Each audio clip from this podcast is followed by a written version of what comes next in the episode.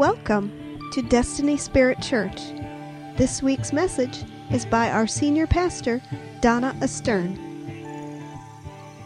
We have been looking for several weeks on the spiritual roots of our physical conditions, our mental conditions. We've been looking at what has been going on in our lives. And we've been emphasizing that it's our responsibility to recognize the indwelling sin, to recognize the operation of enemy spirits and how the enemy has, has lured us in through sin and deception so that we can we recognize what's going on, take responsibility for it, not pointing the finger and blaming other people, but taking responsibility not only for ourselves but in our family line, in our generations. And then also we are renouncing those things and we are removing it out of our lives. And as we are calling things sin that are sin, we're not confusing and calling light darkness and darkness light, but we're calling sin sin, and we're saying we don't want anything to do with us in our lives.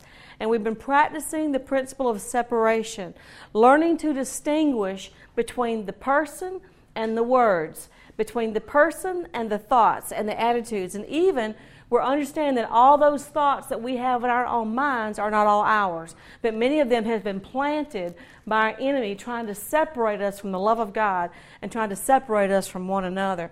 And so we have been breaking all kinds of agreement with, with sin and with enemy spirits. I think that's a wonderful thing, to break agreement with the enemy.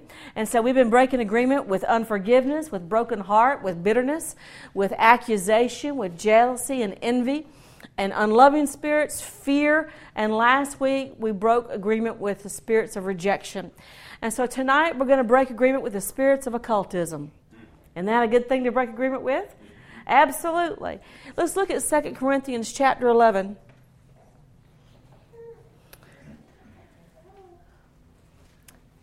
We want to expose hidden works of darkness so that we can break and fall out of agreement. As I've been telling you over over and over, because we learn by repetition, if you recognize these things in your life, don't get feeling bad and guilty. Just fall out of agreement with it. Just refuse to agree with that envy and jealousy. Refuse to agree with that rejection or accusation. Just say, I'm not agreeing with that anymore, and just and determine to walk free in a whole new way. How many of you think it's good to repent often? I do. I do. You know what? When God shows you something going on in your life, it's like, let's just, let's just decide we're going to agree with God and not agree with our enemy. Boy, if I could get Christians to quit agreeing with the devil, this would be good. But start agreeing with what God has said. Amen? And I want to encourage you, you know, we are working out our own salvation. You know, there's nobody here who's got one hundred percent all together. This afternoon, I was breaking agreement with some spirits that I knew had been harassing me for a while, falling out of agreement with that stuff. And you get before God and saying, God, I'm rejecting this, and I'm receiving your truth. I'm receiving your love. That's why I like the prophetic word tonight and the way that was going, all about the it's the truth. Jesus taught it was the truth that's going to set us free, right? So as God keeps exposing darkness and shining his light, it's making it clear so we can reject darkness and we can embrace light. Amen? In Second Corinthians chapter eleven, verse fourteen, it says, no wonder, for even Satan disguises himself as an angel of light. Therefore, it is not surprising if his servants also disguise themselves as servants of righteousness, whose end will be according to their deeds. I'm here to tell you that past involvement or current involvement with occult practices can prevent your healing. You can be doing all the things right, but if you've got this in operation, it can stand in the way of you getting healed. And we want you to remove everything that might cause, might prevent your healing. The word occult is a word that means hidden. If you've ever had, uh, like if you've gone to to um, do a stool sample for the doctor, they're looking for occult blood. They're looking for what is hidden on the inside, that which is not readily obvious. So when we talk about the occult, we're talking about spiritually hidden things that have tried to disguise themselves and pass themselves off as legit, as good, as noble, because even Satan will disguise himself as an angel of light. you know, when the devil comes in, he doesn't always come in with, you know, the, the red pitchfork and the horns, right? With a big sign over his head that says, "Here I am." Instead, he will try to slip in and be sneaky and try to get in through deception and try to get people to fall for what he's whispering or what he's saying and what he's doing. And unfortunately, there is a widespread deception we're seeing in lots of places, including, unfortunately, inside of God's church. So tonight we're going to look at some things to expose the work of deception so that you and I can get rid of it and get it out of our family line. It is the fear of death, dying, and disease that drives occultism. What causes people to get involved in the occult? Fear. It's fear of death. It's people, you know, all of the the um, occultic people who are involved in the occult are always interested in immortality, interested in extending their lives to living long. There's also a desire, a sense for power, to be in control of your circumstances, to no longer be a victim. And so there is the need to be in control of one's destiny. You know, a person who is involved in the occult is not trusting God to take care of things, but wants to bring matters into their own hands. And so you have people, if it's not working through natural means, they start looking for some type of supernatural means to make things work because they're not trusting God. Needing to know. Needing to know is behind divination, where people want to know the future. They want to know what's going on. I mean, all you got to do is turn on television and see all the, the T V shows and things coming up. People want to know the future. They want to know things that are hidden from their sight, hidden from their understanding. And then there is the need to control. People involved in witchcraft and sorcery are involved in needing to control. And so they get into, they want to control the future. They want to control, you know, their health, their finances. They want to control the weather. They want to control other people, dominate. And you don't have to be actively involved in what is publicly called witchcraft to be operating in witchcraft. There are plenty of charismatic witches. And these are people, many of them are in deacon boards. And they are in places of responsibility in the church where they are trying to enforce and dominate and manipulate their will upon other people. That is a form of witchcraft. It's trying to control other people. We might be unaware that we have involved, that we have gotten engaged in occult practices, because these things are slippery.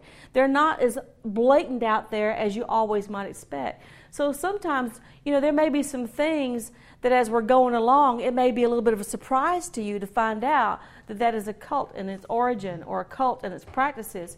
But you know what? I'm not going to. We're not going to be going really in deep to nineteen thousand forms of practices tonight, but we're going to look at an overview of the principles behind that, and then trust that as you work out your own salvation, there'll be things the Spirit of God will put His finger on in your life and in mine. How many of you know what I'm talking about? That as you go with God, that sometimes He puts His finger and says, "They may, but you may not." Right? As you go with God, there are things that you used to do, used to get involved with, and He says, "Okay, we're stopping that now." And that's a good thing, because the Father proves that we're His children when He chastens us, right? All that discipline, it's not any fun at the time, but God brings it up to us at the point when we're ready to understand so that we're ready to be done with it. Amen? I don't want to be accidentally involved with the enemy, do you? Of course not. You know, and as I said, because these things can, these things can be disguised, they can look good on the surface. They can look even helpful on the surface. But we're not in, interested on what's on the surface. We're interested in who's behind it, who's the source behind it. Because I don't want to be entertaining angels that are disguised, you know, in, to Satan being disguised as an angel. All right? You remember the ter- parable that Jesus taught about this, the wheat and the tares? And He said that they were all sowed into the same field, and when they began to grow up, you couldn't tell the difference between them, could you? When they grew up side by side, a tare, which is a weed, or a wheat, which was the beneficial crop, right? All together they looked the same, and you couldn't tell until they were mature. When they mature, the wheat bows its head. It bends with the weight of the grain. The tare is proud and erect when it's mature. Isn't that interesting? The more we become like Jesus, the more humility will mark us. The more that people get involved in the occult, the more pride marks them. And uh, the occult feeds pride, particularly people who love to have special knowledge, inside information. You know, there's a, uh, many people have that need to know. It's being fed also by the unloving spirit that I'm not valuable or worthwhile if I don't have that little piece of information everybody wants to have. There's something that strokes the ego of a psychic, you know, because here comes all the people coming to them for the answer. And that's why we caution and warn prophetic people not to be identified with your gifting, but allow yourself to be seen as a son or daughter of God and have relationships with people outside of your gifting so that you don't fall into that same temptation of, well, I have to be the answer man, or I have to be the answer woman, you know. It's like we don't allow people to put us in that position because it's a dangerous place we don't want to fall down from. Let's turn over to Deuteronomy chapter eighteen. Deuteronomy eighteen.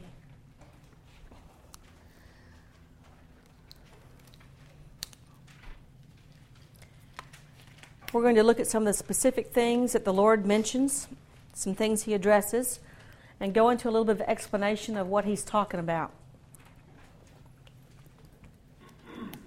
Deuteronomy eighteen, starting with verse nine. When you enter the land which the Lord your God gives you, you shall not learn to imitate the detestable things of those nations. There shall not be found among you anyone who makes his son or his daughter pass through the fire. He's talking about child sacrifice here. A lot of the occult acti- activities of these nations was, if it wasn't working out in your favor, you sacrifice your kid.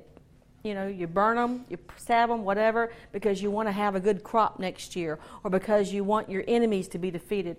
Human sacrifice has been prevalent in many of the Canaanite nations, and we've seen it in other nations on the earth. You know, one thing that God says is it never entered His heart to ask His people to do such a thing. That's an absolute abomination. And so He says there will be nobody in Israel who makes their son or daughter pass the fire, or one who uses divination, one who practices witchcraft, or one who interprets omens, or a sorcerer, or one who casts a spell, or a medium, or a spiritist, or one who calls up the dead. For whoever does these things is detestable to the Lord, and because of these detestable things, the Lord your God will drive them out before you. You shall be blameless before the Lord your God, for those nations which you shall dispossess. Listen to those who practice witchcraft and to diviners. But as for you, the Lord your God has not allowed you to do so. I mean, God's very clear that one reason He was cleaning out the Canaanites was because of their witchcraft, because of their occult activity. He says, they've just violated spiritual law left and right, so I'm going to clean it out and I'm going to give it to you. But make sure that you don't fall into the same trap. Do you remember the story of Balaam? Remember, Balaam was the was a false prophet who was called by the king to curse the army, to curse the people of Israel. And remember, he tried a few times, and, and he was unsuccessful because he said, you know, I can't curse whom the Lord has blessed. But what Balaam did was he taught them how to get Israel cursed. If you'll get them involved in intermarriage with pagan people, God Himself will curse them. You see, there's a lot of things, folks, we're blaming on the devil that sometimes, folks, it's just our own fault. There's some stuff, you know, we've opened up and we've gotten ourselves involved in. But God is here to expose these things so we can repent and get free. Aren't you glad God gives us second chances, third chances, fourth chances, et cetera, et cetera? So in the midst of all this list of, of forbidden pagan practices, I've narrowed it down into several categories. One category is enchantments, and that's also used in your King James Version. Enchantments. Enchantments is the practice of dealing with magical arts using incantations or rituals. It's using spells and charms. In, in, enchantments. Then there's also witchcraft, wizardry, and spiritism. This is the practice of dealing with evil spirits, including mediums. Mediums are those who claim to contact and talk to the dead. They're actually involved with a um, familiar spirit. A familiar spirit is one that is familiar to the witch. It's one that's familiar to the medium. It's the one that gives them the information from the other side, as they call it. It's one that that's their means, that's their communication channel. Isn't it interesting that when the New Agers talk about channeling, that's what they're talking about. As an evil spirit has come in and mixed in with them and is giving them information that they didn't have any other way of knowing. It's the counterfeit to the prophetic. So, witchcraft, wizardry, and spiritism is dealing with evil spirits. Then we have the category of sorcery. Sorcery is the practice of dealing with evil spirits and pharmakia. Pharmakia is one of the root words for sorcery. It means pharmacy. It means drugs. It means Uh, compounds and potions. How many of you have ever heard of certain groups of people that as part of their spiritual adventure or enlightenment, they take drugs, they take peyote, they take L S D, they take whatever, something, hallucinogenics, something, because they, they're using that as a part of what they call a spiritual experience, to have a spiritual encounter. All right? But isn't it interesting that the Bible says that sorcery is pharmakia? It's the exact same word that we get pharmacy from. Exact same word we get pharmaceuticals from. Isn't that interesting? Did you know that there is a connection between taking prescription drugs or illegal drugs and a spirit of pharmakia? There is a connection. When, think about this. When God talked to the Israelites about what was necessary for their healing, did he tell them to go down to the corner drugstore and get a bottle of Tylenol? What did God talk to them? What did God talk to them about how to get healed? He talked about repentance. He talked about doing right, didn't he? You know, there are there are the other nations had highly developed parts of occultic, you know, things. It was like you take this potion and this spell, and you tie this around your neck, and you do this and that, and you'll ward off the evil spirits, and you'll get healed. That same type of spirit is behind a lot of the stuff that we're seeing in our country, what's going on with both prescription and illegal drugs. Now, I'll get back on that in just a few moments. Another source of occultism, of these pagan practices, is soothsaying. This is the pagan counterpart to prophecy. Soothsayers are those who predict the future in a stream, a flow, just like we would talk about for the prophetic. What's the difference? The difference is the source. The source is not the Spirit of God. The source is another spirit. Then there's divination. Divination is prying into the future by means of magical arts, superstitious incantations, fortune tellers, tarot cards, reading tea leaves. This is divination. Then we have necromancy. Y'all been seeing the commercial on T V for the necromancer, for the medium? It's commercial. This woman who claims to speak to the dead. You know? You know, it's, I'm telling you what, the occult has made prime time in the last number of years. This stuff is on there. You know, on the surface, what's so sad about that is the people who get snared by that, they think, oh, good, somebody can talk to Aunt Sally and tell me how Aunt Sally's doing. And let my grandpa know that I still love, or whatever, you know. People are looking for comfort. They're looking for reassurance. And so they go get involved with necromancers, with mediums, hoping that somebody will connect their dead relative and kind of tell them what's going on.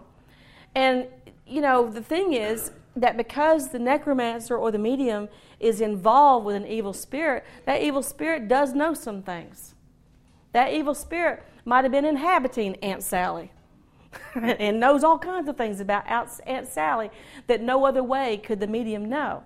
But you see, that's not the Spirit of God. It looks good on the surface. It looks like it provides comfort to people.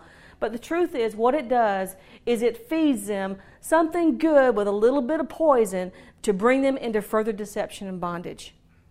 And it comes to where, you know, when we were in... Um, When Greg, my brother Greg and I were in Buenos Aires several years ago, and it was uh, it was a beautiful spring day. It was November this time, but in south of the border, it was warm. And we were outside on the weekend, and they had all of these booths set up in this outdoor park area. and they had all kinds of arts and crafts and things like that for sale. And we went by a row of twelve tarot card readers and fortune tellers. They all had a little card table set up, you know, and have somebody sitting there, you know, for a certain price, you know, they'll read your fortune or do whatever. And as he and I were walking past that group of people to go back to the hotel, my attention was drawn to this poor little lady. There was some woman who was sitting there, and you could see on her face she was she was hurting. She was so hopeful that somebody could tell her something good. And I just felt so sorry that the deception, I thought, how much money has this lady put on these fortune tellers? How many times has she come in hoping to hear a word of encouragement, a word of comfort about whatever's going on inside of her life? Of course, you know, they all speak Spanish and I don't, so I really couldn't do much for it, except I prayed for her as we walked by. And, you know, I've seen that same thing. I've, I've seen people, I've been in the beauty shop and hear people talking about they don't make a move without calling their psychic, you know. And spend all kinds of money on this stuff, you know. And I really feel bad because, you know, they think that a good service is being provided, but what it's doing is leading them further and further away from Jesus Christ and further and further into the bonds of deception. Prognostication. Prognostication is foretelling by indications, omens, or signs. This falls in the category of astrology. People will do your astrological chart and you were born of the sign of. People are saying, what were you born of the sign of? Say, the hospital. What were you born under the sign of? The sign of the cross, you know. You know, I don't buy into that. I was born in the sign of whatever. I just tear down those words. I'm not receiving that kind of uh, judgment over my life. No way. I was born under the sign of the cross. Prognostication is also telling by um, indications and omens. You know, you're watching the movie and the black crow flies by and somebody says, oh, it's an evil omen. You know, there are some people, they see an omen in everything. It doesn't matter what, you know. The, the, um, the light flickered, oh, it's an omen. You know, it doesn't matter. And there are prognosticators who purport to receive hidden occult information because of these types of events. These prognosticators are those also the Bible refers to as observing the times. Observing the times. It has to do with astrology. There's also in the occult practices, forbidden is magic. Magic is an all kind of inclusive term that has to do with any kind of supernatural act or practice. And there are some people who try to make distinctions between white magic and black magic. White magic supposedly is beneficial magic. It's supposed to help people, you know, get them healed, bring them money, get them a job, you know, their uh, love spells and things like that. And black magic is supposed to be harmful in that it's trying to hurt people, destroy things, destroy whatever. The truth is, all magic is evil. There's not a white or a black to it. It's just one is by the angel of light and one is by the angel of darkness. You know, the root is the same. Anytime people are getting into magic, they're wanting to control something. Control the weather, control the finances, control, you know, the potential love object or whatever it's trying to control. In Acts chapter nineteen, it speaks of a time when the Word of God was being preached. And it says in Acts nineteen, verse eighteen, many also of those who had believed kept coming, confessing and disclosing their practices. And many of those who practiced magic brought their books together and began burning them in the sight of everyone. And they counted up the price of them and found it fifty thousand pieces of silver. Folks, let me tell you, if you've got occult stuff back home, don't sell it at a garage sale. Don't put it on eBay. Put it out in the backyard in a bin somewhere and set fire to it. I have heard of more than one account of where people had things that did not want to burn. And it's because there was some kind of a force that did not want that thing. If you've got a Ouija board at your house, you need to take it outside and set fire to it. You know, sometimes people have a hard time parting because they invested hundreds and thousands of dollars in that jewelry, in those artifacts, in those books, in those things. Folks, it is not worth you getting sick and dying over. It's not worth it. It's not worth what kind of spirits those things will attract into your house or attract into your family. You know what? Let's do like the people did in the book of Acts. Let's just have a big bonfire. You know, I've heard of churches every now and then, they'll do a series, they'll teach on this, and man, people would just go home and clean out the closet, bring out, bring it all in, and just set fire to it, you know. I think that's a glorious thing. I think the Lord loves that kind of sacrifice. What are some common occult practices? Okay, it's kind of hard if you look at this and you say, well, you know, we don't really, you know, I don't know anybody that makes their son or daughter pass through the fire, and I don't know anybody that really casts spells, and I don't really know anybody that calls up, you know, evil spirits, but there may be some things that maybe you are a little more familiar with. In our society, Ouija boards are quite common. When I was a child, they were... They were said to be a child's game. My aunt bought one for me and my cousin, and we played it until we contacted something. Scared the snot out of us.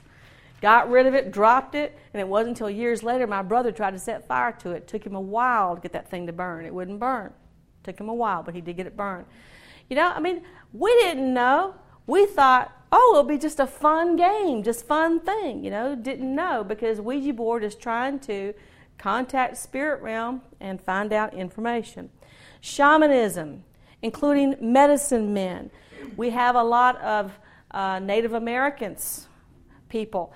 A lot of their practices. You got any dream catchers at home? You know those little things that people hang up in their house? Those are occult.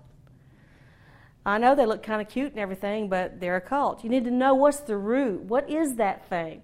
There are people who they came home from foreign lands and they brought these little souvenirs with them. Didn't know what they brought home until somebody else says, do you know what you have over here? You know, you have a death mask from something or another or whatever. And you know, the thing is, the Bible has told us clearly, don't get involved with detestable practices. That's why I get a little bit nervous about, you know, people go to foreign lands, and I've been to several, and when I pick up souvenirs, I want to know what I'm getting. You know, I want to know. Because I don't want to, I don't want some kind of a, you know, demon to hitchhike along, you know, come home with me at the same time. Shamanism and medicine men. There, um, much alternative medicine and techniques is occult in nature. I talked to a lot of, you know, Christians, a lot of people who were interested in um, in natural methods of health and healing and that sort of thing, and I'm interested in those things too, but I have found you have got to be careful, because a lot of that stuff has got an occult root to it, and then when you tell people that, they get mad at you and they don't want to believe it. Well, I'm just saying, you know, look at it. Not, I, personally, I think take some zinc, take some silver, I think that's perfectly acceptable. You know, God created those things. But there's some of that other stuff.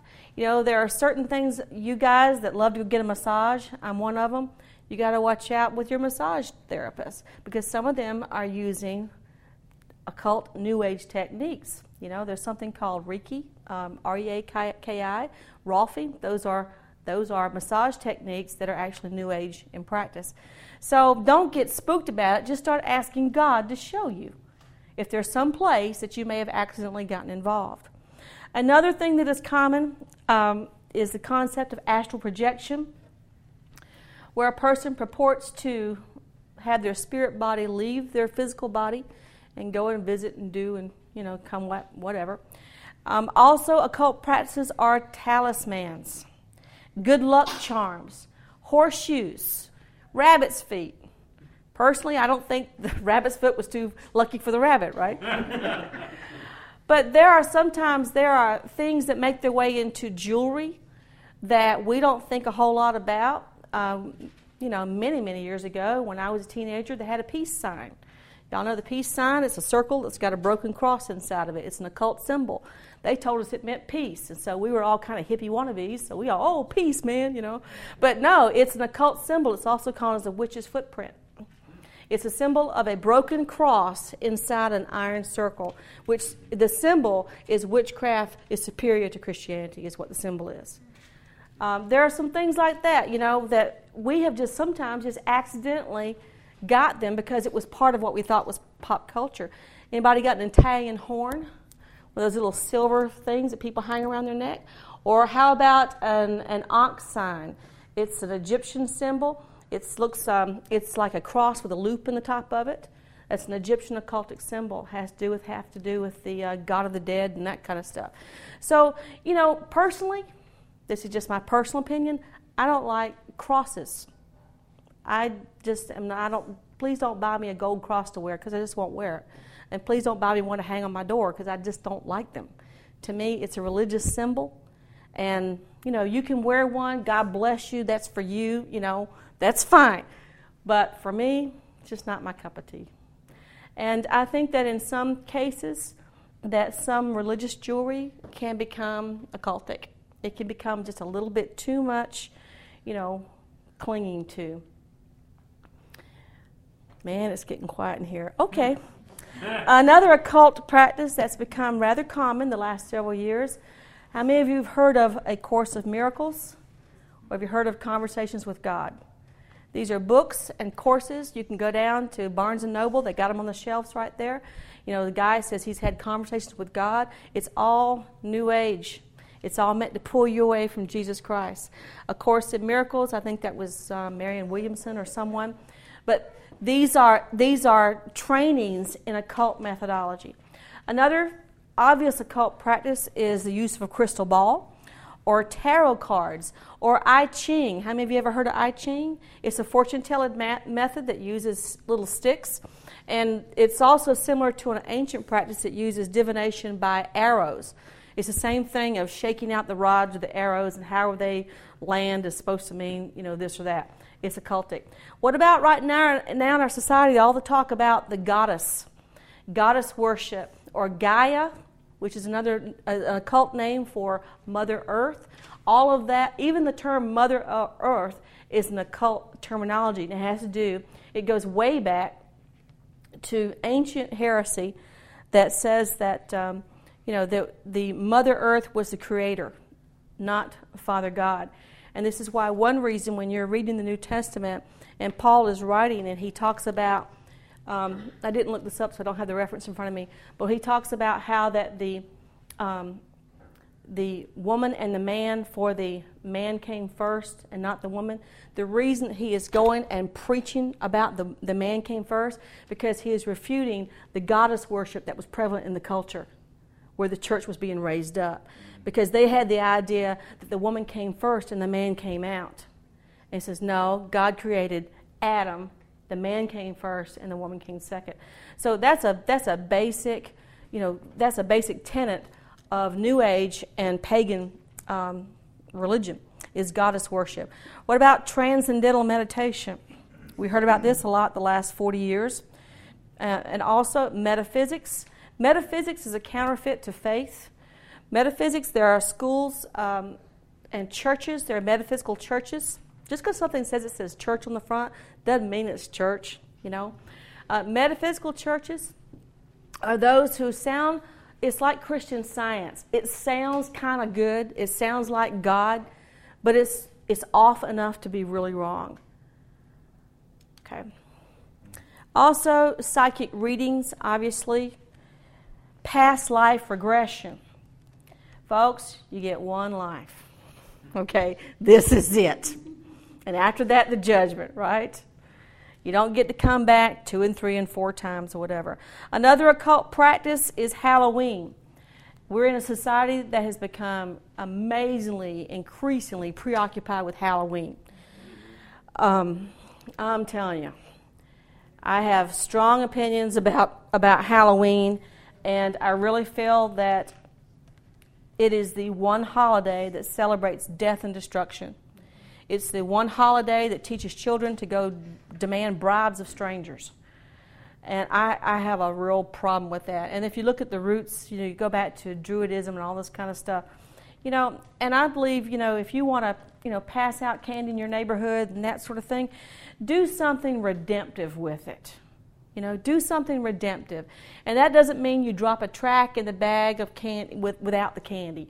That's a good way to make kids hate you, okay? I'm serious. When I was a little kid, we went trick-or-treating because we didn't know, and everybody did it, and you knew who gave the good stuff and who didn't give the good stuff, you know? And then when my children were born, we didn't go trick-or-treating, but what I did was we turned it into family night. We went out to the store and we bought them sacks of candy, and we just gorged in front of the T V with our friends. Hey, because I didn't want my kids to feel like they missed out on something. Because the next day, you know what happens? Everybody goes to school. Ooh, everybody's got all the good stuff, you know, they didn't eat last night. They bring it to school the next day. So I want to make sure my kids didn't miss out on anything. Do you know that God did the same thing with the feast for Israel? That when they came out of Egypt, they left behind Egypt holidays, and God says, I got a whole new list of holidays for you. And He instituted the feast when they came out. Isn't that great? So I think if you're going to, you know, if you're not going to not participate in Halloween, and especially if you've got children, you need to do something else to make them not wish for Halloween activity. You know, I wanted to make sure that whatever I did or whatever our church did, our group did, was far superior to what the rest of those guys did out there, because I don't want there to be any envy going on. Okay, so that's my two cents or nickel or whatever for that. Okay. Another common occult practice is Scientology. You know, that's the Hollywood religion. And also secret societies. Secret societies, folks. We talked about Freemasonry quite some time ago. This is the Shriners, the Eastern Star. You've got the Job's Daughters. You've got many of the college fraternities and sororities and the things where people swore silence. I just got a big problem with all that secrecy. I really do. I, I tend to just blab it all. I'm just like, I don't want to keep a bunch of secrets, you know. I like, you know, Jesus said, what I tell you in secret, shout it from the housetop. So I'm like, okay, I'm going to find out stuff, and I'm going to just tell all y'all about it, you know. And I understand I can keep a birthday secret. I can keep something like that. But, you know, this stuff to where in these societies, they divide husbands and wives. The husband can't tell the wife. The wife can't tell the husband. Folks, there's something really wrong with that. So secret societies are also very common in occult practices. So what about inside the church? You say, well, I didn't get involved in any of that stuff because, you know, even though it's very prevalent in our country, you say, but I'm a Christian. I've been one for a long time, so I don't get involved in those things. Well, unfortunately, we've got some occult practices on the inside of the church. And we'll see if you recognize any of these. One is idolatry of angels, including worshiping angels. I'm here to tell you, you walk in whatever bookstore, they got umpteen little angel ornaments, umpteen little angel pins, and all these little angels are women, which you don't find that in the Bible. You've got people who, they do all this cutesy stuff, and if this is you, I'm not, I don't know. Okay, I don't know if this applies to anybody, so don't say, all right? I don't know if this applies, but I'm saying that there is an emphasis upon angels that's not God. And it goes into intercession circles when they think they can command angels. You are not given authority to command angels. You're not given authority to have conversations with them either. They can come deliver a message to you, but you're not to go search them out and go look for them and command them to do stuff. No, we thank Father God that He has power to command His angels at His will, and we thank Him for sending them to minister on our behalf. Amen? But we have to watch that, because there's some circles in the church, they've gotten off on this. All right? Another aspect that you find in the church, occult practices, idolatry of diets, herbs, healing practices, doctors and medicines. You know, I read in the book of Revelation, it talked about that it there will come people who will forbid you to eat meat. You know, there are all kinds of movements now with with the vegetarian, vegan stuff, you know. And I'm here to tell you, it's a cult and basis. If you want a steak, eat a steak, you know. I'm serious, you know. But, you know, I mean, if we start forbidding food to people, you can't have this and you can't have that. You know, Jesus declared all foods clean. Now, granted, there's a lot of stuff I don't want to eat. I'm here to tell you, I've been in other parts of the world, there's some stuff they eat I don't want to eat. I don't want to. But Jesus declared it, declared it to be clean. And when we start putting restrictions upon people, and how many of you know that some people get obsessed about you can't eat or you can eat? oh, we don't eat any carbs, we don't eat sugar, we don't eat any fat, we don't eat any this. And some people want to live on carrot juice, I guess. But, you know, when we start getting into a restrictive thing, I have known people that don't have normal, they don't eat normal food. They, they don't eat normal food ever. They go out to a restaurant and they are agonizing because there's nothing they can eat on the menu. Folks, if that's where you are, you need healing and deliverance. You know what? The Bible says to eat what's set before you. You know, there are some times you haven't got a choice. Now, I agree that there are some things that got to be better tasting and better whatever for you, than got to be better for you, got to be. But there are people who have become all bound up in diet. There are people who are bound up in herbs. I take herbs. Y'all know that. Okay? But there are people that they have idolized the work that that herb is going to do in my body in, as opposed to anything else. And they've done the same thing. Why do you need to pray? Why do you need to believe God for healing if all you got to do is take a couple of herbs? If all you got to do is take a couple of pills, get the doctor to write you a prescription, what's the difference? It's the same type of a thing. It's the same type of idolatry when we're looking to something besides God and His Word for our healing. Healing practices, the same thing. There are people who live and swear by saunas and, you know, high colonics or whatever. I mean, those things might all be good in their season at their time. But we're looking at idolatry, overemphasis of those things. Um, if we are involved in a long-term use of drugs to maintain ourselves, it is an attempt to bypass the penalty of the curse. And it's artificial without taking responsibility. For example, there again, this is grace-based, folks. No condemnation, okay? If your stomach hurts because you are eat up with fear over what's going to happen over the job, you can go in there, you can take a tranquilizer, you can drink some Pepto-Bismol, you can do whatever, you can take something, or you can deal with the root of what's going on inside of you, right? I've heard more than one person say, I don't like to take pills. I don't like to take stuff. I think that's great. I don't like to take it either. And I'm not condemning anybody who is taking it, but I'm saying if you've got a long-term pattern, and you may have a legitimate prescription from your doctor, maybe it's for high blood pressure because it's very, very common in the church. But the thing is, where does faith stop? Are we going to just take a, pres- a pill every day, or are we going to get a hold of God and say, God, what is going on inside of me that I need this pill? Having said that, please don't take yourself off of your prescription medications. Let your doctor take you off. And as you are getting your spiritual roots dealt with and as you get healed, see if he will allow you to lower your dosage. Because if you have been taking pills and medication for a long time, your body is addicted to them. It's very used to them. And if you st- suddenly stop taking medication, your body's going to be thrown into withdrawal. And if you're in withdrawal, you are not going to be a fun person to live with, for one thing. It's not going to be any fun.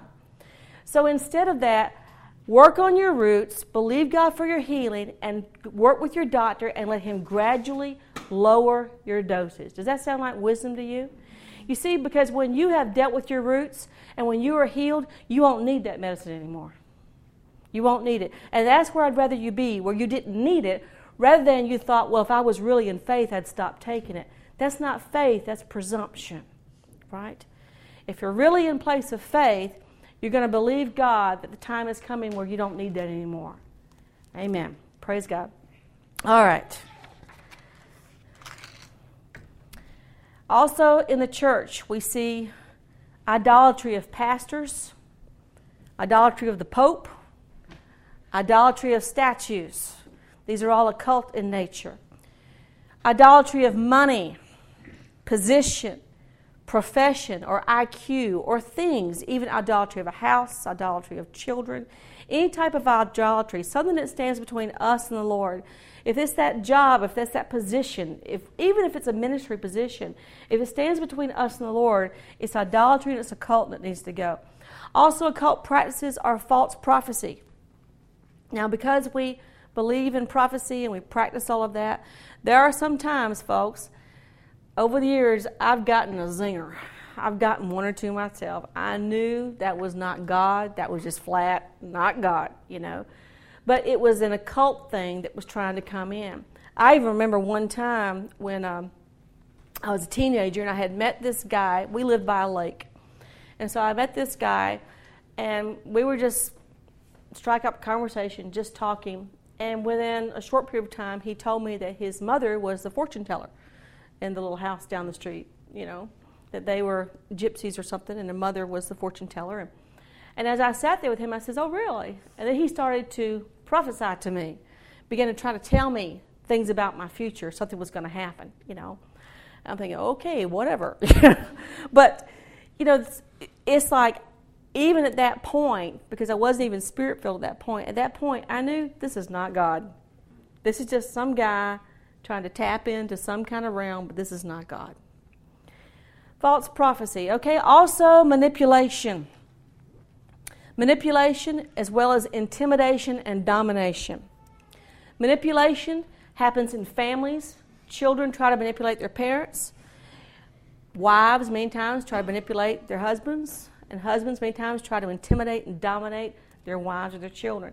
You see it in the church where you've got somebody who is a powerful influencer inside the church, tries to intimidate, tries to dominate or control, and to try to get their will done. When we're trying to force our will through sneaky underhandedness, folks, it's got to go. Let's just learn to be honest with one another and just be direct. Y'all aren't getting it. Let me give you a hint. Let me give you an example. Sometimes we want somebody to do something, so we try to appeal to them in a manipulative way. Like, for example, making them feel guilty. Making them feel guilty so they will do for us the thing we want them to do. Instead of making them feel guilty, why don't we just be straightforward and say, this is what I'd like for you to do for me. Would you take out the trash? Not that my feelings will be hurt and I'll cry all night if you don't, you know. But just be direct about what we'd like from people. But you know what? Lots of people aren't used to people who are direct. Have y'all noticed that too? And in churches sometimes, even from the pulpit, um, you have sometimes preaching or intercessors, prophetic words. Sometimes they'll use fears and threats to manipulate and intimidate people. You know, if you leave this church, you'll be cursed. If you leave out of here, you know, you never know what's going to happen to you. You'll never serve God again, blah, blah, blah. That's fears and threat. That is a way to manipulate people. Another thing inside the church that is occultic is the Easter Bunny and Santa Claus. I know. There again, you don't have to deprive your kids of anything. You know? Our kids never believed in the Easter Bunny or Santa Claus, never. And so we would just make a big joke out of the whole thing. Well, the Easter Bunny is going to come, you know, and whoops, I'm the Easter Bunny and stuff like that. And so our kids always did. I remember one time, you know, being my kids telling me, don't forget to get the Easter Bunny stuff out tonight, you know. You know, they knew, you know. But, you know, the same thing with Santa Claus. We always told our kids, you know, Santa Claus is just an imaginary creature. You know, it's not really true. And Mommy and Daddy buy all that stuff. You know, our kids never felt betrayed. That I mean, nothing. I remember one time being in the checkout counter in December somewhere at the store. And, you know, I think Sarah was about four or five years old. And the cashier says, so, honey, what's Santa Claus going to bring you for Christmas? And she looked at me like, doesn't she know? Because she was so, nothing. There is no Santa Claus. Can't bring him. You know, and there are people, you may have family members who tell you you're depriving your kids if you don't teach them lies. But I'm here to tell you, if you teach your children lies when they're five, six, seven years old, what makes you think they're going to believe you when, you know, you're trying to tell them the truth at fifteen? They'll remember, you lied to me about this, and you lied, and the tooth fairy too. You lied to me about all that stuff, so what do you mean miracles are real? What do you mean Jesus is the Son of God? What do you mean? You know what? We're either going to be honest or not. So I just assume, you know, we just don't tell our kids lies. Isn't that great? Okay, Christian cults, also as Mormons, people that try to pass themselves off as Christian. Sometimes in the church we see people using scripture or prayers as a mantra. For example, we all know that the Bible says that by his stripes that I am healed.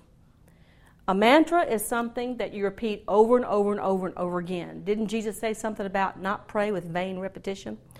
Repeating it over and over again, trying to make something happen. By his stripes I'm healed, by his stripes I'm healed, by his stripes I'm healed, by his stripes I'm healed, by his stripes I'm healed. Trying to kick healing into gear. Folks, that's not faith. That's works, and it's occult in its nature. You know, it's the occultists that think that they repeat themselves often enough that gods will hear. And Jesus told us not to pray like that. All right. Also, occultic activities are a doctrine of devils. Doctrines of devils are the teaching of Satan. Some of the doctrines of devils that you find in the church are things like um, healing's not for today. That's a doctrine of devil. That's certainly not a godly teaching. There's also counterfeit doctrines. Things are taught to us by other men. People don't have things that sound kind of good, but they're really not true. They're really not accurate, and lots of people buy into them.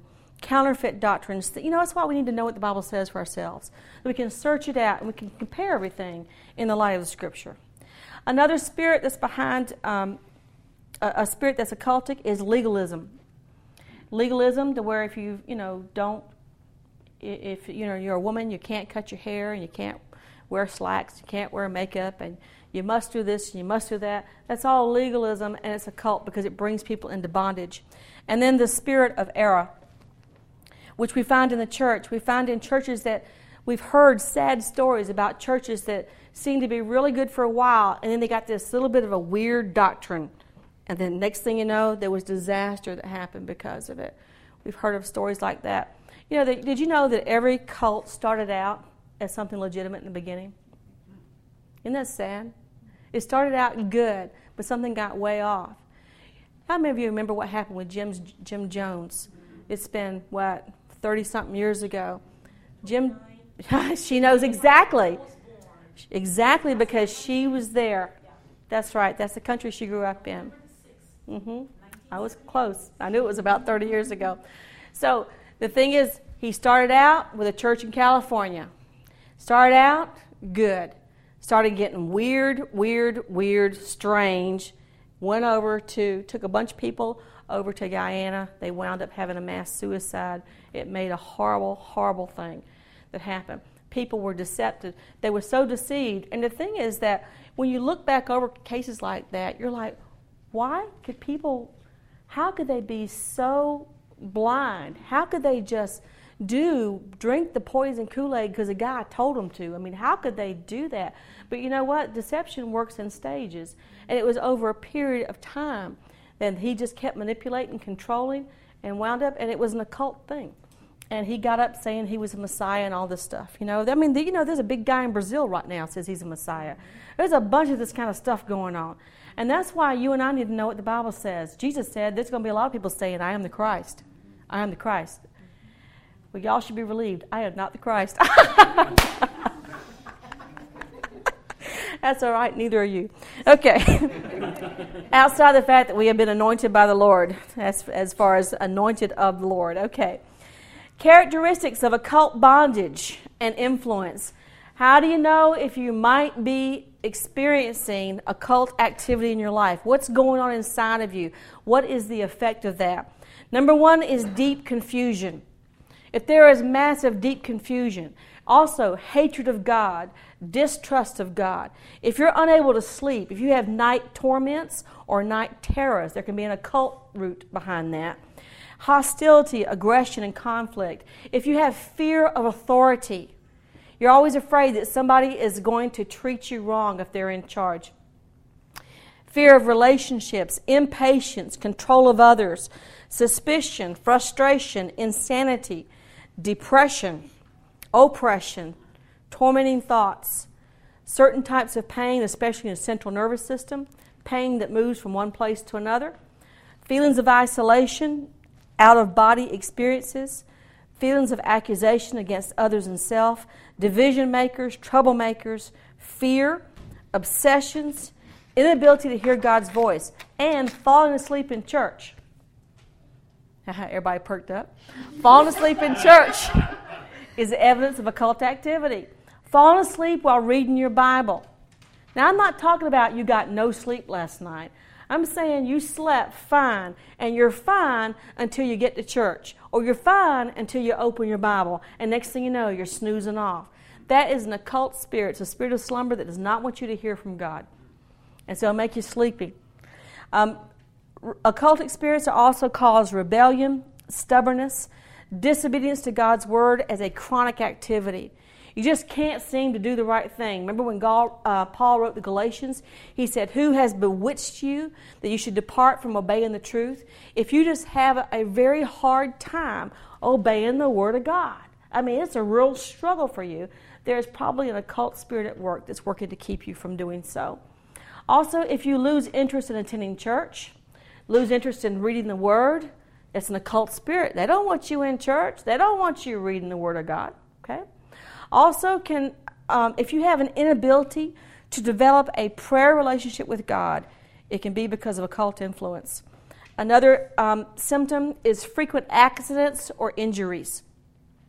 And especially if you've got Freemasonry in your background, there's a lot of times accidents or being accident prone follows that because it's an occult thing. You see, occult is all about death and destruction. It's all about separating you from God, trying to get you to shut down, isolate where you can't hear what God is saying. If you, in your physical body, problems with your eyes, problem with your ears. If you get headaches like a band around your head, this is occult in nature. If you have um, throat problems, many times throat problems are due to Freemasonry. And the reason for that, if you'll remember, is because of the noose that they tie around your neck in the ritual. Um, insanity. Also, foggy brain system syndrome. Getting spaced out, can't concentrate, poor memory. These things can all be occult. You can't talk, or you're, you're trying to talk and all of a sudden you go blank. You know, this can be an occult thing.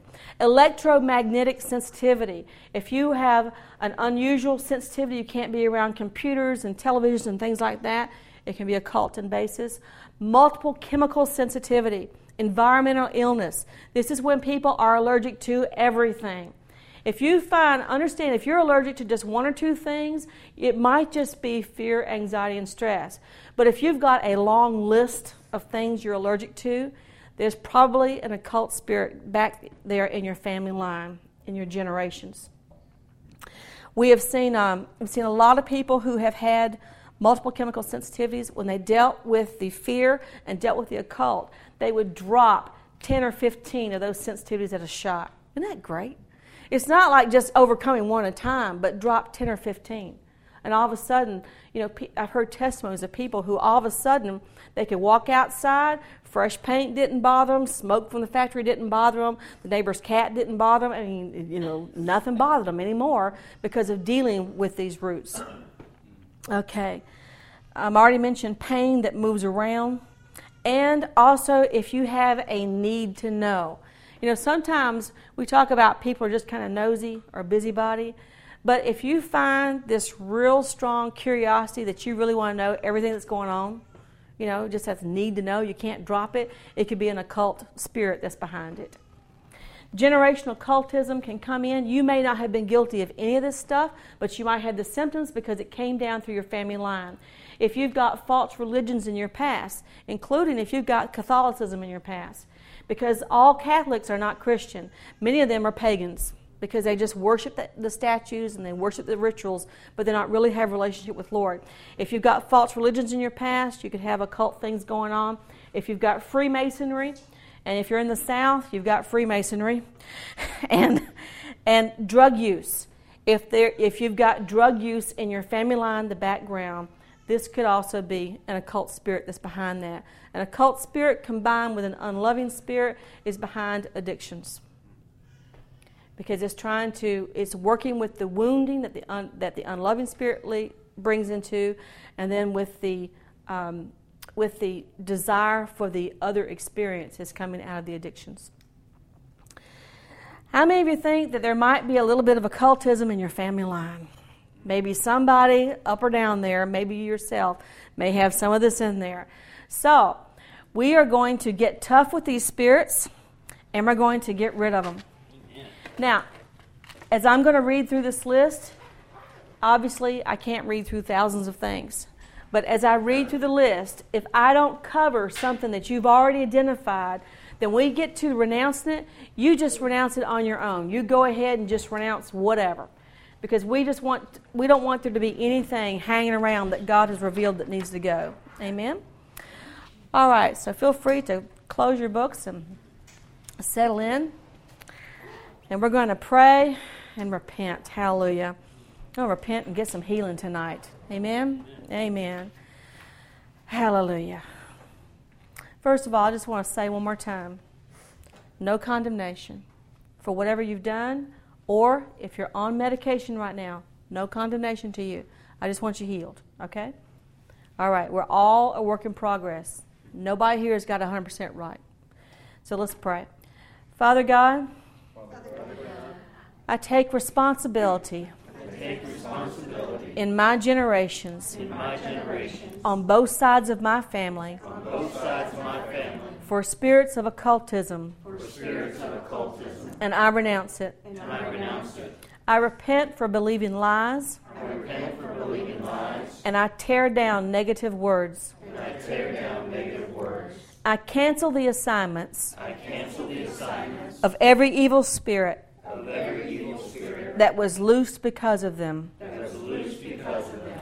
I renounce. I renounce enchantments. Enchantments. Rituals, rituals, charms, charms, witchcraft, witchcraft, wizardry, wizardry, spiritism, spiritism, sorcery, sorcery, pharmakia, pharmakia, soothsaying, soothsaying, divination, divination, necromancy, necromancy, prognostication, prognostication, magic, magic, idolatry of angels, idolatry of angels, commanding of angels, commanding of angels, idolatry of diets, idolatry of diets, herbs, herbs, healing practices, healing practices, doctors, doctors, and medicines, and medicines, idolatry of pastors, idolatry of pastors, the Pope, the Pope, statues, statues, idolatry of money, idolatry of money, position, position, profession, profession, I Q, I Q, or things, or things.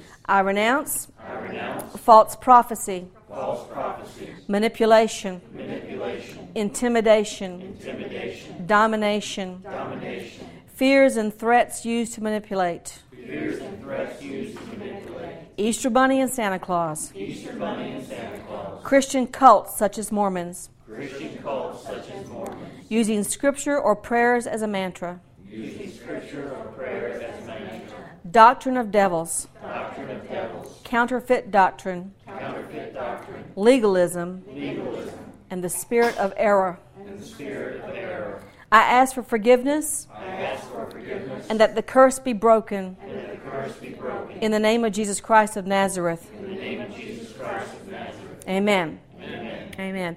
In the name of Jesus Christ of Nazareth, by the power of the Holy Spirit, I set aside the strong man of occultism. I take authority and I cast out the spirits of enchantments, rituals, and charms, witchcraft, wizardry, and spiritism, sorcery, and pharmakia. I cast out soothsaying, divination, necromancy, prognostication, and magic. I cast out the idolatry of angels and commanding of angels. I cast out the idolatry of diets, herbs, healing practices, doctors, and medicines. I cast out the idolatry of pastors, the Pope, and statues. I cast out the idolatry of money, position, profession, I Q, or things. I cast out false prophecy. I cast out manipulation, intimidation, and domination. I cast out fears and threats used to manipulate. I cast out the spirits behind Easter Bunny and Santa Claus. I cast out the spirits behind Christian cults such as Mormons. I cast out the spirits behind using scripture or prayers as a mantra. I cast out the spirits behind doctrine of devils, counterfeit doctrine, legalism, and I cast out the spirit of error in the name of Jesus Christ of Nazareth. And I speak to the strong man of occultism, and I say that your power is broken, and I command you to loose your hold upon this people now in the name of Jesus Christ of Nazareth. You go. Your power is broken. We have repented. We have turned away. We have confessed our sin. You will go from us now in the name of Jesus Christ of Nazareth. Hallelujah. Is everybody doing okay? If you're not, hold your hand up. If you're struggling or not okay, hold your hand up. All right. All right, let's lift up our hands and let's pray. Father God, I ask right now that you would infill us with your love. right now, Father God, pour your love into us. Lord, I ask for healing and creative miracles. Father, I speak healing to the eyes, healing to the ears, healing to the throat and the head, to the brain, to the thinking processes. I speak healing for electromagnetic sensitivity, multiple chemical sensitivity, environmental illness, and healing for pain in the name of Jesus Christ. Father, right now I ask, Lord, that every place where their cult spirits have caused damage, have caused wounding, that you would pour in by your Spirit and by your love and make us whole in every place. In Jesus' name, I command the assignment of headaches to be broken in the name of Jesus. I command that band around the head to be broken and to be loosed in the name of Jesus Christ. I declare that we are free from the spirit of pharmakia. I declare our dependence and addictions in Jesus' name are broken in the name of Jesus Christ. I declare these powers are broken in our lives in the name of Jesus Christ of Nazareth. Hallelujah. We praise you, Lord God. Oh, Father God, flood us in with your love. We thank you, Lord God, for your forgiveness. We thank you, Lord God, that you have cleansed us from all unrighteousness.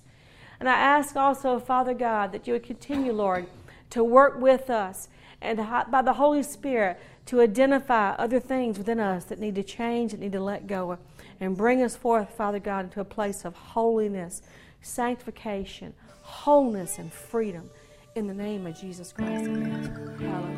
Hallelujah. Thank you for joining us. For more information about Destiny Spirit Church or additional teaching C Ds or training events, please visit our website at w w w dot destiny spirit dot com, or you can write to us at Destiny Spirit Church, P O Box one five two five two, Chesapeake, Virginia two three three two eight. Thank you.